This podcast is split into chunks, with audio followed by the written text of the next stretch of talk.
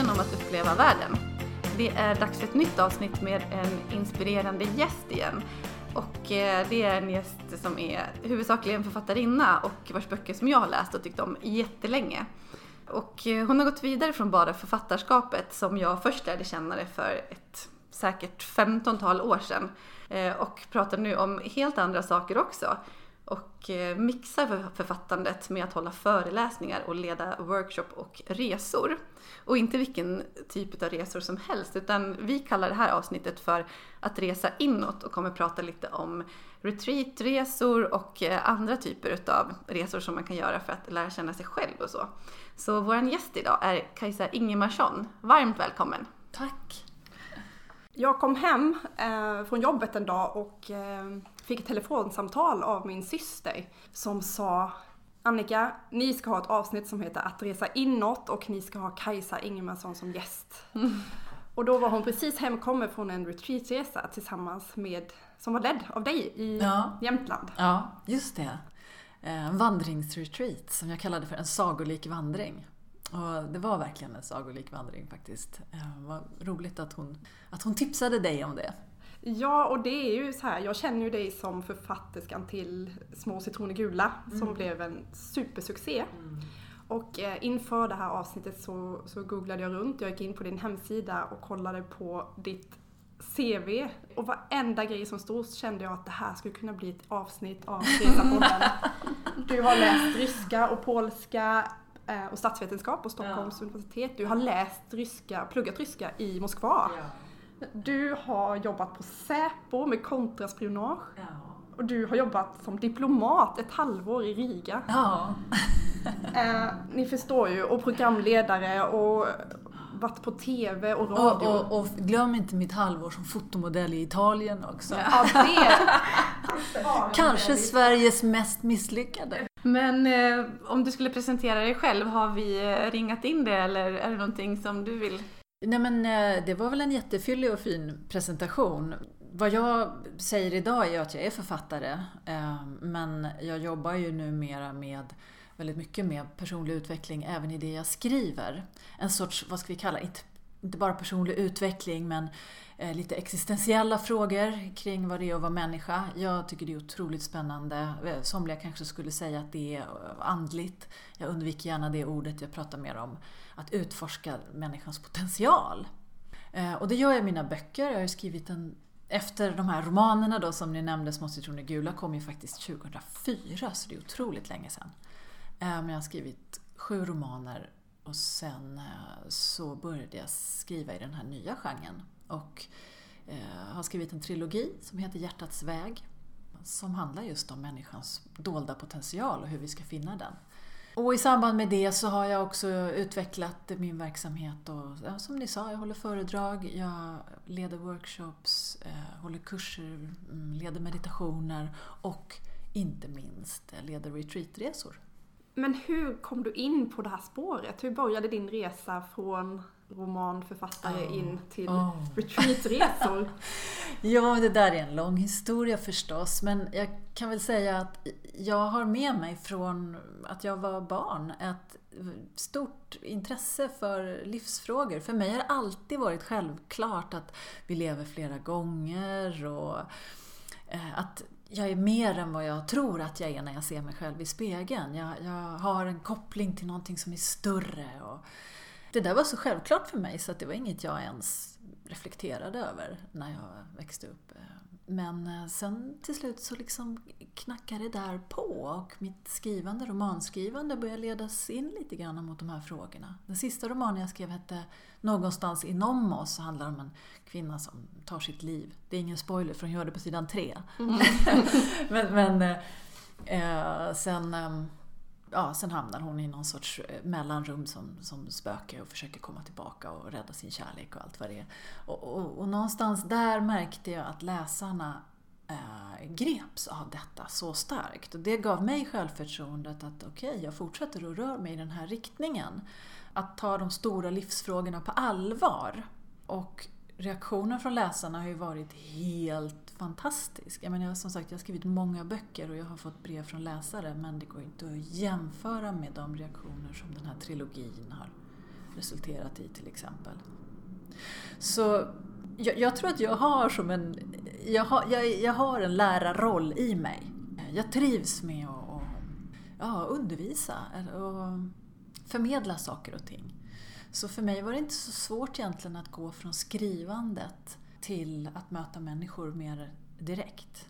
Jag har ju också en bakgrund inom media, jag har jobbat med radio, TV, underhållning och så. så att, jag tycker om att agera utåt, jag tycker om att mm, ha kontakt. Och jag tror att det liksom formades en längtan i arbetet med de här stora frågorna i texterna att eh, också bjuda in människor mer direkt. Låt oss, låt oss ta nästa steg tillsammans. Och så visade det sig att ja, folk ville det. Och det var då du liksom började jobba med de här retreatresorna? Ja, och det, det, det, det, där kom sig också ur att jag kände, då hade jag ägnat en väldig massa år åt att skriva böcker. Och eh, jag har en låg uttråkningströskel. Mm. Eh, det är också därför mitt CV ser ut som det gör. Det måste hända saker. Det är därför liksom jag, jag byter inriktning även på skrivandet. Och då tänkte jag, jag vill jobba utomlands. Mm. Jag vill resa i mitt jobb kände jag. Men som författare, jag menar, eh, hur mycket möjligheter är det? Men det tog, jag tror att det tog en vecka så hade jag ett eh, mail från en främmande människa som sa eh, Är du intresserad av att leda en retreatresa på temat mystik till Marocko? Och det där är sådär underbara synkroniciteter som kommer när man, liksom, när man verkligen hittar en punkt i sig själv som är sann. Så jag svarade ju med vändande post bara ja. och där började det. Och så skapade vi en resa tillsammans eh, som ledde oss ut till Sahara. Ehm, det var målet för den här retreaten. Vi hade 12 fantastiska, modiga kvinnor med oss. Och eh, ja, jag började som experimentera med den här formen. Men vad, vad är en retreatresa överhuvudtaget? Alltså hur, hur reser man inåt? Vad, vad innebär det? För mig är en retreatresa, det finns säkert olika definitioner, men ordet kommer ju retreat, på svenska är det reträtt. Och det betyder att dra sig tillbaka, det är en militär term. Att dra sig tillbaka från frontlinjen för att samla krafter och omgruppera. Ungefär så tror jag den militära definitionen är. Och det är för mig vad man gör på en retreat. Alltså att du lämnar ditt vardagsliv för att tillfälligt dra dig undan och samla dina krafter. Att påminna sig själv om eh, vem du är och vad det är du längtar efter, vad ditt syfte är. Och hur kommer man på det i grupp då? För ni reser i grupp och det handlar ändå om att liksom kliva in i sig själv och komma närmare sin egen inre röst och så. Alltså, du kan göra den här resan själv, du kan ge dig ut på en, på en vandring ensam och, och så, men det är inte, då är inte jag med i bilden. Men det jag erbjuder är ett sammanhang. Jag brukar vara väldigt noga med att säga att detta är inte sällskapsresor, men det är gruppresor och gruppen är en väldigt viktig del av eh, retreatverksamheten. Gruppen är tryggheten. Men jag är noga med i början av en retreat att eh, förklara för alla att det här är inte terapi. Det är absolut inte gruppterapi. Vi kommer inte att eh, sitta här och prata om våra problem och våra skilsmässor och våra sjukdomar och våra barndomar och alla övergrepp och allting som vi har med oss som bagage i livet. Det finns kanske andra som jobbar med sånt. För mig är den här platsen jag vill hjälpa människor till en fristad där jag kan släppa de här dramana. För det är mycket drama vi har i livet och som vi snurrar runt med. Och vi ältar liksom relationer och problem och saker som har hänt och hela tiden. Att när man, vi släpper det och så börjar vi fokusera på det som är din kärna istället. Och att jag är med där då är ju som en garant för att jag stoppar den typen av samtal. Eller jag, stoppar, jag, jag försöker vara tydlig i min ledarroll där. Och, och jag säger också till deltagarna att jag vill inte att ni coachar varandra. Jag vill inte att ni försöker terapeuta varandra. Utan var och en är här på sin egen resa. Men att hitta styrkan i att vara många som gör den resan. Där alla är motiverade. Det är helt fantastiskt. Det är som att liksom ha någon sorts turbobränsle i sin egen process. Det är verkligen min erfarenhet. Du pratade om att alla är motiverade. Mm. Men till vad? Vilken är anledningen till att man åker på retreatresa? Jag förstår att det finns många, men, men varför åker man iväg? Eh, jag tror att det som förenar alla som anmäler sig till en sån här resa är en stark längtan efter att hitta vad som är meningsfullt i livet. Vad är det som, ger, som skapar mening i mitt liv? Att många har tappat bort sig själva i alla göranden och allting som vi håller på med. Och helt plötsligt så upptäcker man att åren har gått, jag kanske har eh, uppfostrat barn och gjort karriär och, och vad tog jag vägen i det här? Det blir som en tomhet där inifrån som gör sig påmind om, vem är jag i allt det här? Och att då, då kanske man inte är typen som vandrar 300 mil över Nya Zeeland ensam. Det är väldigt få människor som har den, det modet och den kraften och den önskan. Men det kan vara ett steg på vägen att säga, okej, okay, jag vet vem Kajsa Ingemarsson är. Hon verkar inte helt pantad i huvudet. Jag har läst någon bok av henne jag kanske vågar anmäla mig här. Så att längtan skulle jag vilja säga är, är den um, främsta drivkraften. Längtan efter det som är autentiskt och äkta i mitt eget liv. Är det mest då personer som åker själva eller kommer personer ändå två och två eller liksom har hookat upp sig med Nästan kompisar? alltid reser folk själva. Mm. Och jag rekommenderar verkligen det varmt. Man kan resa med en vän också men de gånger jag ser när folk reser i tajta vänskaper eller till och med med, med en partner så blir det lite som en lite försvagning i processen. För att den här idén med att resa på en retreat, att du faktiskt lämnar det som är din vardag. Du reser bort till en plats där du inte har varit förut tillsammans med människor du inte känner, ledd av en lärare som du aldrig har träffat förut poängen med det är ju att skaka loss dig ur det som är den här formen som du sitter fast i. Och om du då har med dig någon som känner dig väldigt väl, som hela tiden kommer spegla den du är där hemma, då blir det svårare. Så att, ja, jag rekommenderar folk att åka själva. Mm. Vi bygger en gemenskap på plats och folk blir ju vänner för livet på de här resorna. Här med eh, att man lämnar den plats där man vanligtvis är för att göra det här någon annanstans. Jag förstår eh, vad du säger, att, att det kan skaka loss lite grann och öppna upp för andra typer av intryck. Och, men hur tycker du, hur viktig är miljön? Jag läste lite grann på din hemsida nu om de resor som har varit eller kommer nu under den här hösten med mm jämtländska fjällen, det är Zanzibar, det är Marocko och jag ser framför mig som ofta pratar om det här med fjäll och öken i mina eh, stora hookups. Men det är tre väldigt olika typer utav ja. Eh, resmål. Hur stor inverkan har miljön och varför de stämmer? Oh, för mig är också anledningen till att göra de här resorna är för att jag vill resa. Jag vill vandra i fjällen. Jag vill åka till Zanzibar och vara i den Indiska oceanen. Jag vill åka ut i öknen. Om jag inte var intresserad av de här platserna skulle jag... Då skulle jag alltså, det är min frihet att välja. Så att jag skapar bara utifrån vad jag själv vill. Och platserna är otroligt viktiga. Jag jobbar tillsammans eh, med andra ofta som, som scoutar platser och som säger ehm, ehm, Kerstin Sörbom som jag gör resan till Marocko tillsammans med till exempel. Hon är fantastisk på att hitta platser. Hon har jobbat med resor jättelänge. Och hon hittar de där guldkornen. Och vet också, efter att vi har jobbat tillsammans med så pass många retreater, vad som krävs av en miljö för att skapa den här, dels en trygghet, det ska vara ett tryggt space. Eh, jag vill också att det ska vara estetiskt tilltalande. Och det har att göra med att jag vill inte ha distraktioner. Jag vill att den som reser med mig på en retreat ska få fokusera på sig. Det kanske är en vecka eller fyra dagar var tionde år. Då ska det inte vara saker som distraherar. Jag vill inte att man ska behöva sitta och fundera var ska jag äta middag någonstans. Utan jag vill att det ska vara, allting ska vara klart. Du ska bara få komma, eh, du ska vara omhändertagen och så ska vi fokusera hjärnet på din egen utveckling och vad det är ditt hjärta längtar efter. Så att de här platserna är, de väcker ju olika saker såklart. Precis som du säger, åker man till svenska fjällen och vandrar liksom och tittar på björnbajs samtidigt som man är ute och vandrar.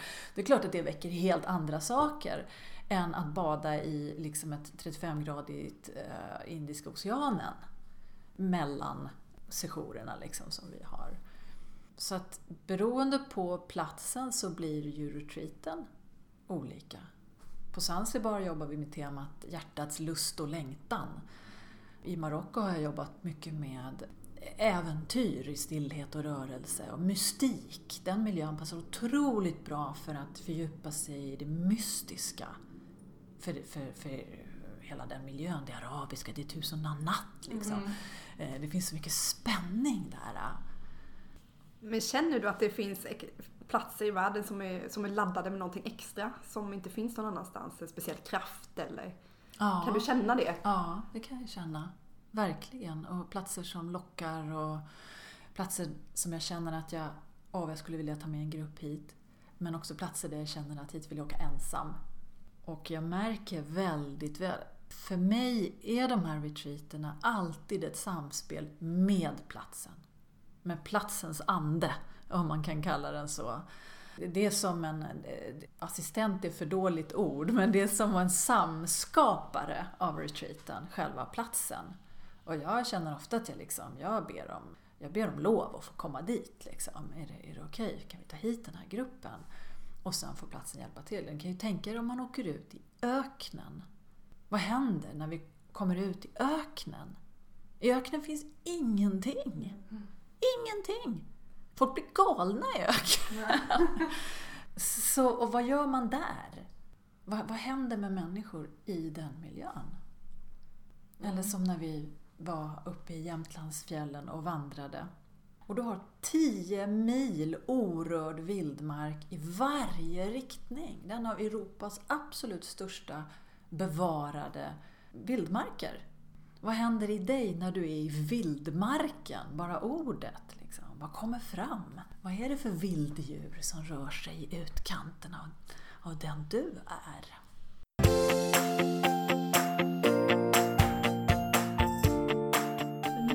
Verkligen åka bort till andra sidan jordklotet för att få de här känslorna och, och hitta sig själv? Eller kan jag köra retreat hemma? Så här, jag skickar bort barnen, jag skickar bort min man, nu ska jag, nu ska jag köra retreat. Tror alltså, du att det är möjligt? Det viktigaste för att du ska komma någon vart eh, med det du vill, det är ju din intention. Så självklart kan du retreata var du än Eh, vill. Om vi, om vi pratar om retreaten som en reträtt tillbaka från min vardag, från den jag är i utåt. Däremot skulle jag säga att det kommer bli svårt för dig att göra det hemma. Därför att det finns så mycket i den miljön som speglar den du är i det yttre. Hela tiden. Så fort du eh, går förbi tvättkorgen så kommer du vara i den där personen som du behöver lite semester från. Ja, jag menar, har du förmågan med din intention att gå in i dig själv så mycket, men få människor jag har träffat har det. Däremot behöver man inte åka liksom, till Afrika. Jag kan samla människor också till en helgretreat i, i, på en vacker plats uppe vid Siljan. Eller någonstans i Sörmland eller i Skåne. Det för mig är inte viktigt att det måste vara långt borta. Det är ju för att det är roligt att resa. Mm. Ja, det är det verkligen.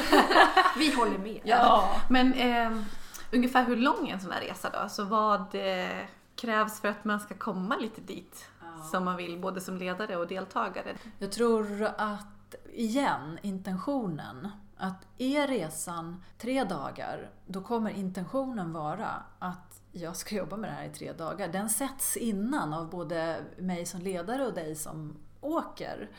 Är den en vecka så har jag en annan intention. Eh, givetvis kommer du längre ju längre tid man har.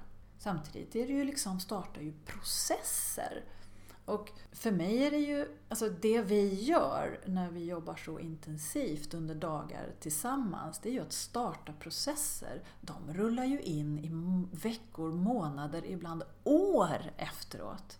Alltså jag vet människor som har rest med mig för flera år sedan som säger det, det här, ja, mitt liv är före och efter den här resan. Det är fortfarande det som händer i mitt liv är ett resultat av det jag såg hos mig själv eller mötte hos mig själv då. Så eh, jag skulle vilja säga att, att minimum är, minimum är en, en helg. Och jag har inte varit borta mer än mm, åtta dagar tror jag. Det, det, går säkert att resa mer än så också men det finns ju också någonting som händer när man lär känna varandra för väl. Då skapar man ju en ny bild av sig själv i den miljön.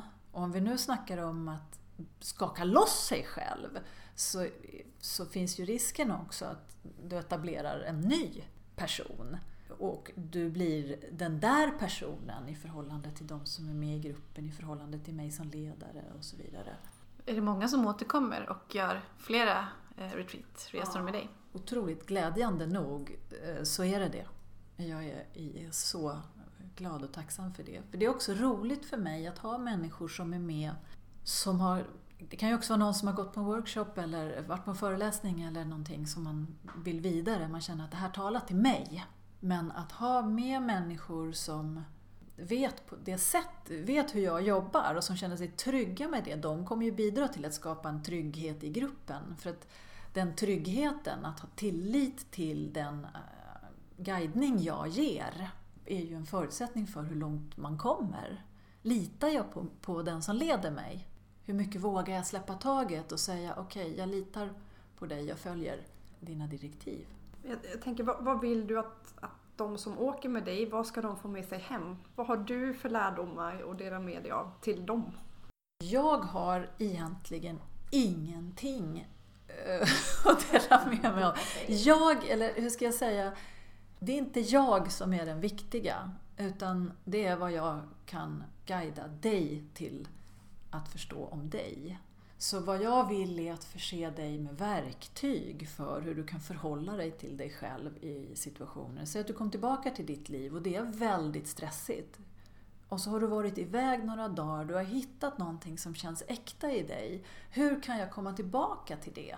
Det är ju en önskan att jag inte bara guidar människor till lite skön avslappning i några dagar, utan att det faktiskt blir så att man kommer hem i redskap att söka sig vidare i sitt liv. Att kanske våga skala bort det som inte känns autentiskt eller det som till och med är negativt för mig. Och att man kommer hem med en förnyad insikt om um, en påminnelse om vem är jag? Vad står jag för? Vad, vad leder mig min längtan i livet? Vad är viktigt för mig? Vad är inte viktigt för mig? Och på så vis forma sitt liv. Jag önskar ju att folk, som jag älskar när folk säger att ja, men det är före och efter den här resan, att jag, jag har gjort på lång sikt har jag gjort förändringar som har lett mig till att bli mer sann eh, mot mig själv.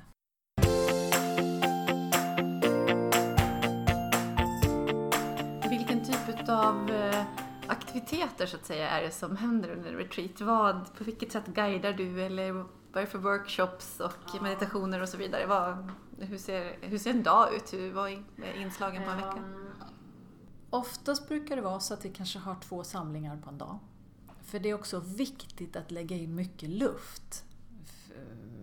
Det beror på, är det bara två dagar så kanske man kör lite tuffare än om man har en vecka. Så säg att man börjar med en, eh, en samling på morgonen och eh, Eh, jag kanske sätter upp ett tema för dagen eller vi kanske jobbar med ett tema för hela retreaten. Till exempel, jag har haft lite olika teman. Jag, jag, jag, jag känner in intuitivt, jag känner av gruppens intention. Det kanske låter lite flummigt det här, men det är mitt jobb. Så att, säga. att jag känner av vad är den gemensamma nämnaren i den här gruppen? Vad är intentionen?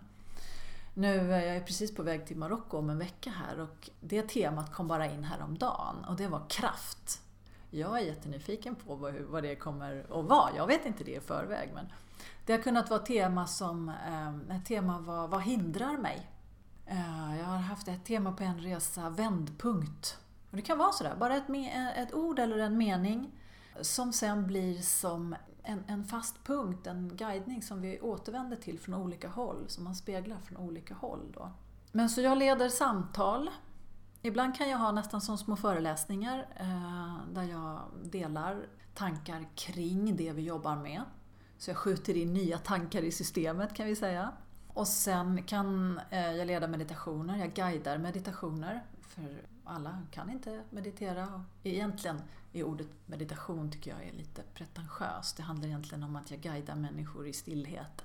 För det är i stillheten det händer. Det är där vi gör förändringarna. Det är inte egentligen i aktiviteterna. Eh, och sen kan eh, jag lägga in övningar. Det kan handla om skrivövningar eller det kan handla om eh, fysiska övningar eller att spegla saker hos varandra. Jag tänkte på en annan sak. Vi har ju pratat lite grann tidigare i podden också eh, med, om vandringar och hade ett helt avsnitt med Helena Olmås som gick 300 mil genom Nya Zeeland och som pratade om eh, vad som hände inuti henne då. Och men på en sån här retreat, vi pratar ju såklart inte bara vandring, men lite sånt också tänker jag. Eh, vad, eh, hur ser aktiviteten ut på det sättet? Går ni långa sträckor? Gör ni sånt också? Eller är det mer i stillheten och på den plats där ni befinner er? Ja, jag har lett två retreater hittills. Och, um, jag är själv en otroligt... Uh, liksom jag älskar att vandra. Um, det är för mig meditation i rörelse. Så då kanske jag ger ett tema för dagen på morgonen. Eh, kanske får man en fråga med sig eller en mening att meditera över, att kontemplera över. Eh, det behöver inte vara så pretentiöst liksom, utan någonting att fundera, lite, lite food for thought. Och sen så, så stannar vi på, på en vandring, gör man ju mycket pauser. Om man ska orka gå en hel dag så behöver man stanna en gång i timmen. Liksom. Men, och så eh, kanske jag leder gruppen då i ett samtal eller att man delar in sig lite i mindre konstellationer och pratar om vad har det här väckt i mig. Och um, jag kan, jag kan också ta hjälp av naturen på det sättet att, att var och en får var och en får sätta sig och skriva. Jag säger skriv, skriv kring den här frågan eller, eller vänd dig till platsen och be om svar. Det kan ju låta jättesvårt om man aldrig har gjort det men det är förvånansvärt hur lätt människor har att kommunicera med träd och buskar och stenar och platser. Och, eh, och då säger jag, men hur då? Ja men så här, prova. Prova och fråga den här stenen. Vad, vad, vem, vem är du? Och så plötsligt så sitter alla där och skriver. Och, och kommer tillbaka och är helt lyckliga. Jag fick jättebra svar! Ja, men jag vet!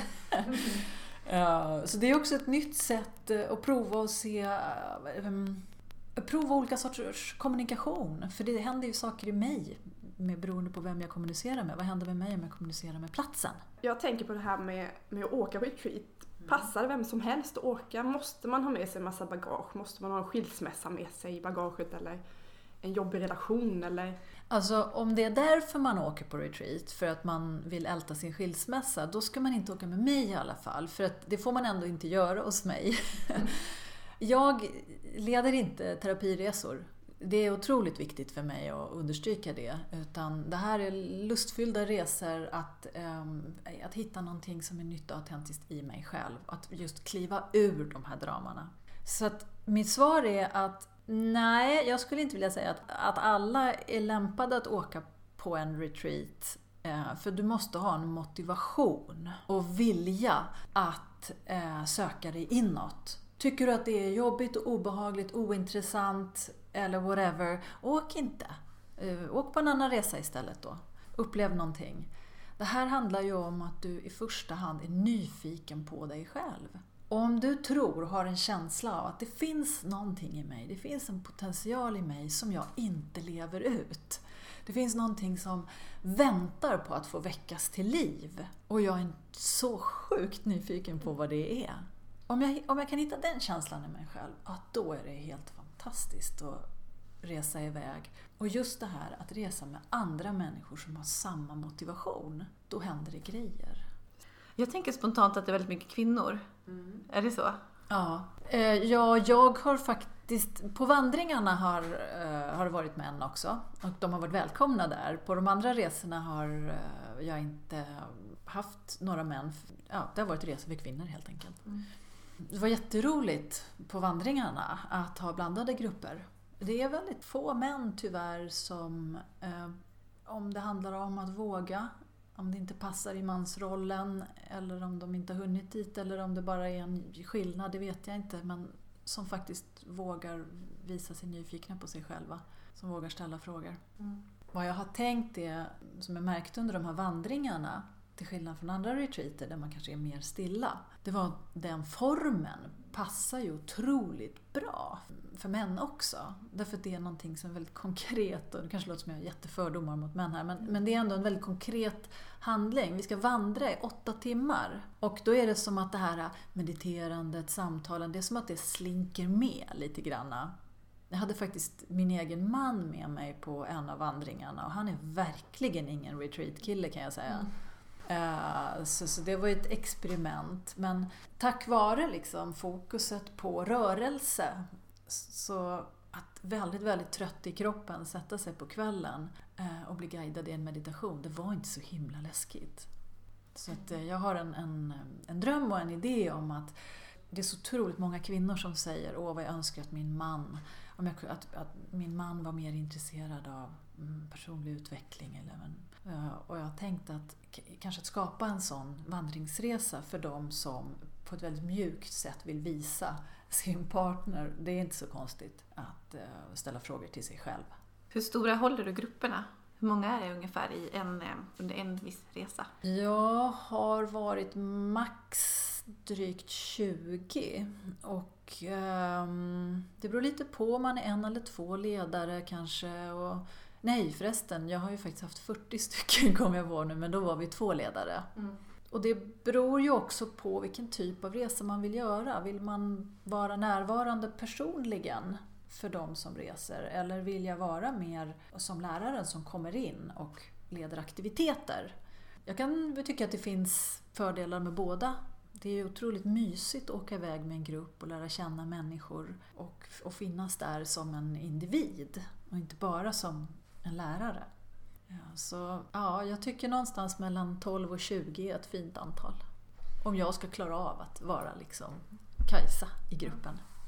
När man kommer hem från en sån här resa, det är säkert en, enligt min syster då, en väldigt omvälvande upplevelse. Jag förstår det som att man åker inte hem och är klar, utan det kanske är många gånger då som resan i sig börjar. Mm. Men vad, vad, är det som händer när man kommer hem från ja. en sån här resa? Vad, vad, kan man förvänta sig? Eller jag vet att det är individuellt, men... Jag brukar avsluta med att be deltagarna ta hänsyn till just det att ni har startat processer nu och det här behöver space, tid och utrymme och lugn och ro för att det ska få fäste. Prata inte med alla människor om vad du har upplevt till exempel. Håll det för dig själv tills du känner att det har tagit fäste i, i dig, att du börjar förstå. Man måste inte sätta igång och, och redovisa för alla människor vad man har varit med om. Jag menar, det kan hända jättestora saker. Det kan hända att man kommer hem och känner att min relation, mitt arbete, saker jag sysslar med, det här är inte riktigt sant för mig. Om jag plötsligt har varit iväg och fått kontakt med någonting som känns autentiskt i mig och så kommer jag hem och upptäcker att shit, mitt liv bygger på saker som inte är äkta. Då kan det hända mycket. Å andra sidan kan det ju vara så att jag återvänder hem och känner att jag trivs med mitt liv, men jag vill göra justeringar. Det beror på, skulle jag säga, hur mycket du har jobbat med dig själv innan. Mitt mål är inte att ta deltagarna så djupt som möjligt. För att det kan bli kontraproduktivt går vi in i jättedjupa processer och sen så ska jag vinka hej då och säga hej då, ha det så bra. Och så går folk ut och det blir kaos i livet. Det är varken bra för dem eller för mig. Så det gäller ju att hitta en nivå ehm, där man är trygg. Trygghet för mig är jätteviktigt. Det ska vara trygga miljöer där du känner att ja, här är jag safe. Jag vill att de ska vara trygga med mig, med hela researrangemanget. Jag jobbar bara med proffs så att själva resan är trygg. Man ska inte vara rädd, sitta på någon skraltig buss och åka liksom i bergen. Det ska vara schyssta bilar om vi ska färdas och sådär. Men jag vill också att det ska vara tryggt när man kommer hem. Och därför startar, jag har alltid som en Facebookgrupp för deltagarna, startar upp den innan och den är öppen efter och jag uppmanar alla att använda den, att dela bilder med varandra, att dela reseberättelser, att dela upplevelser. Ja, det här var vad som hände mig när jag kom hem. Eh, ha kontakten med varandra. Gruppen är ju tryggheten, för jag kan inte finnas där för var och en när de kommer hem. Det räcker inte jag till för. Men de kan finnas för varandra. Och min uppfattning är också att det blir så. Att folk faktiskt hittar vänner som de är trygga med och som blir betydelsefulla i livet.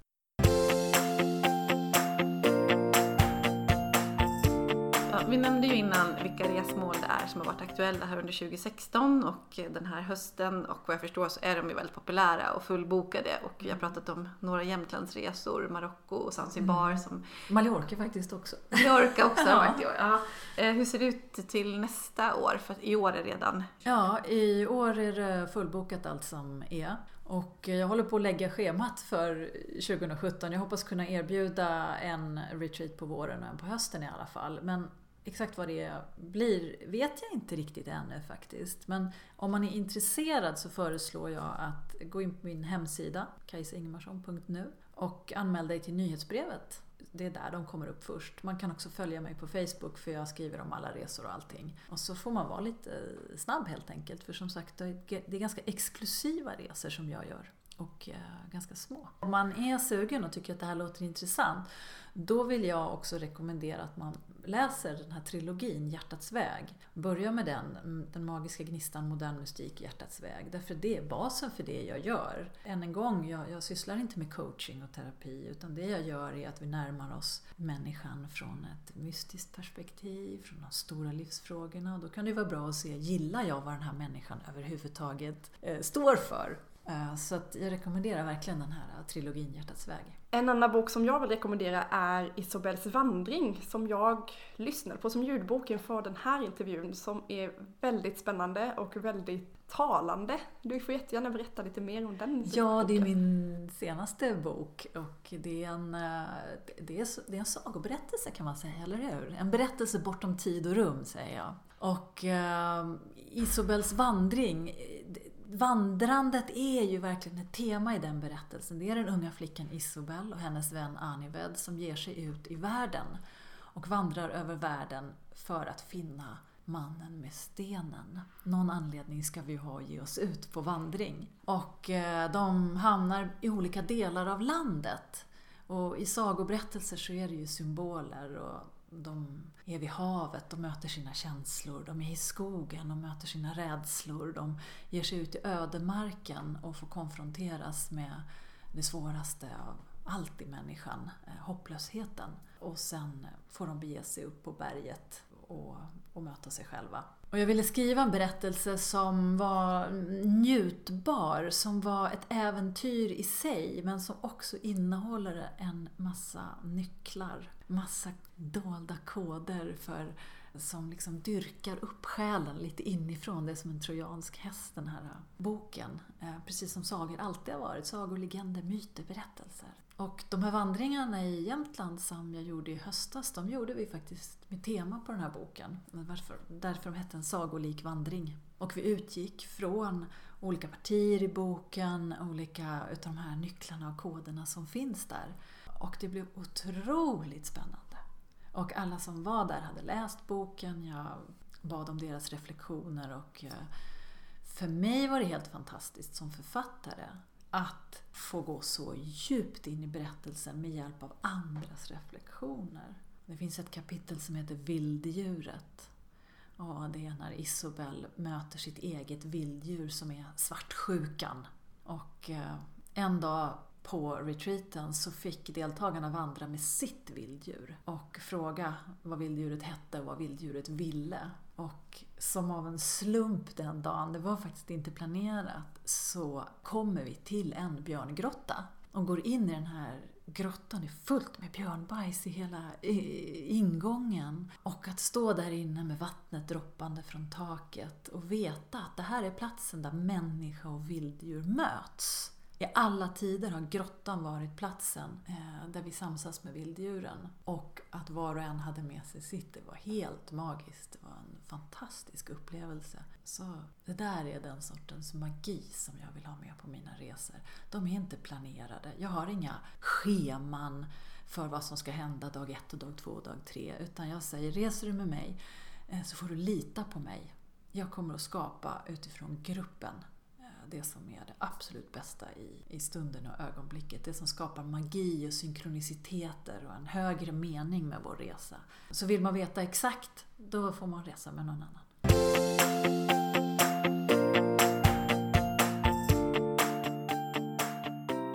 Och för mig står vandringen för att gå i takt med sig själv. När vi reser, vi tar ett flyg någonstans, vi tar oss från en plats och buff är vi på en annan plats.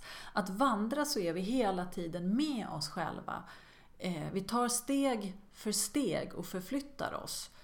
Och det är så jag vill att den inre resan ska vara. Vi ska inte bara transportera oss till ett nytt ställe. Gud vad är här? Här är jag fri och, och här är jag lugn och skön. Liksom. Och så kommer vi tillbaka till vårt liv igen. Om jag har gått hela vägen, om jag har liksom tagit steg hela vägen, jag förstår.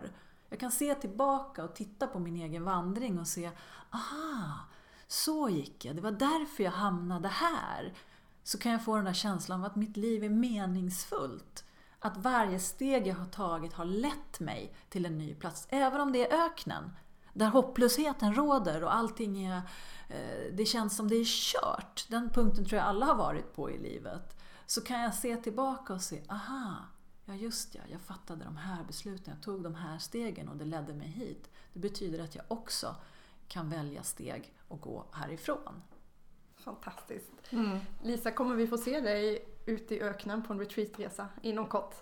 Ja, jag skulle precis säga utan tvekan till ställa på inom kort för att nu är det lite svårt med hela familjesituationen men definitivt. Jag drömmer verkligen om det och öknen, alltså jag förstår när du pratar om det och det. Jag pratar ofta om att jag har en verkligen ja, någonting griper tag i mig extra med öken. Jag tror det är just det här magin och tusen och en natt och det är mystiskt och någonting alldeles extra. Det finns ingenstans som stjärnhimlen och månen och mm. himlen är så fantastisk som i öknen.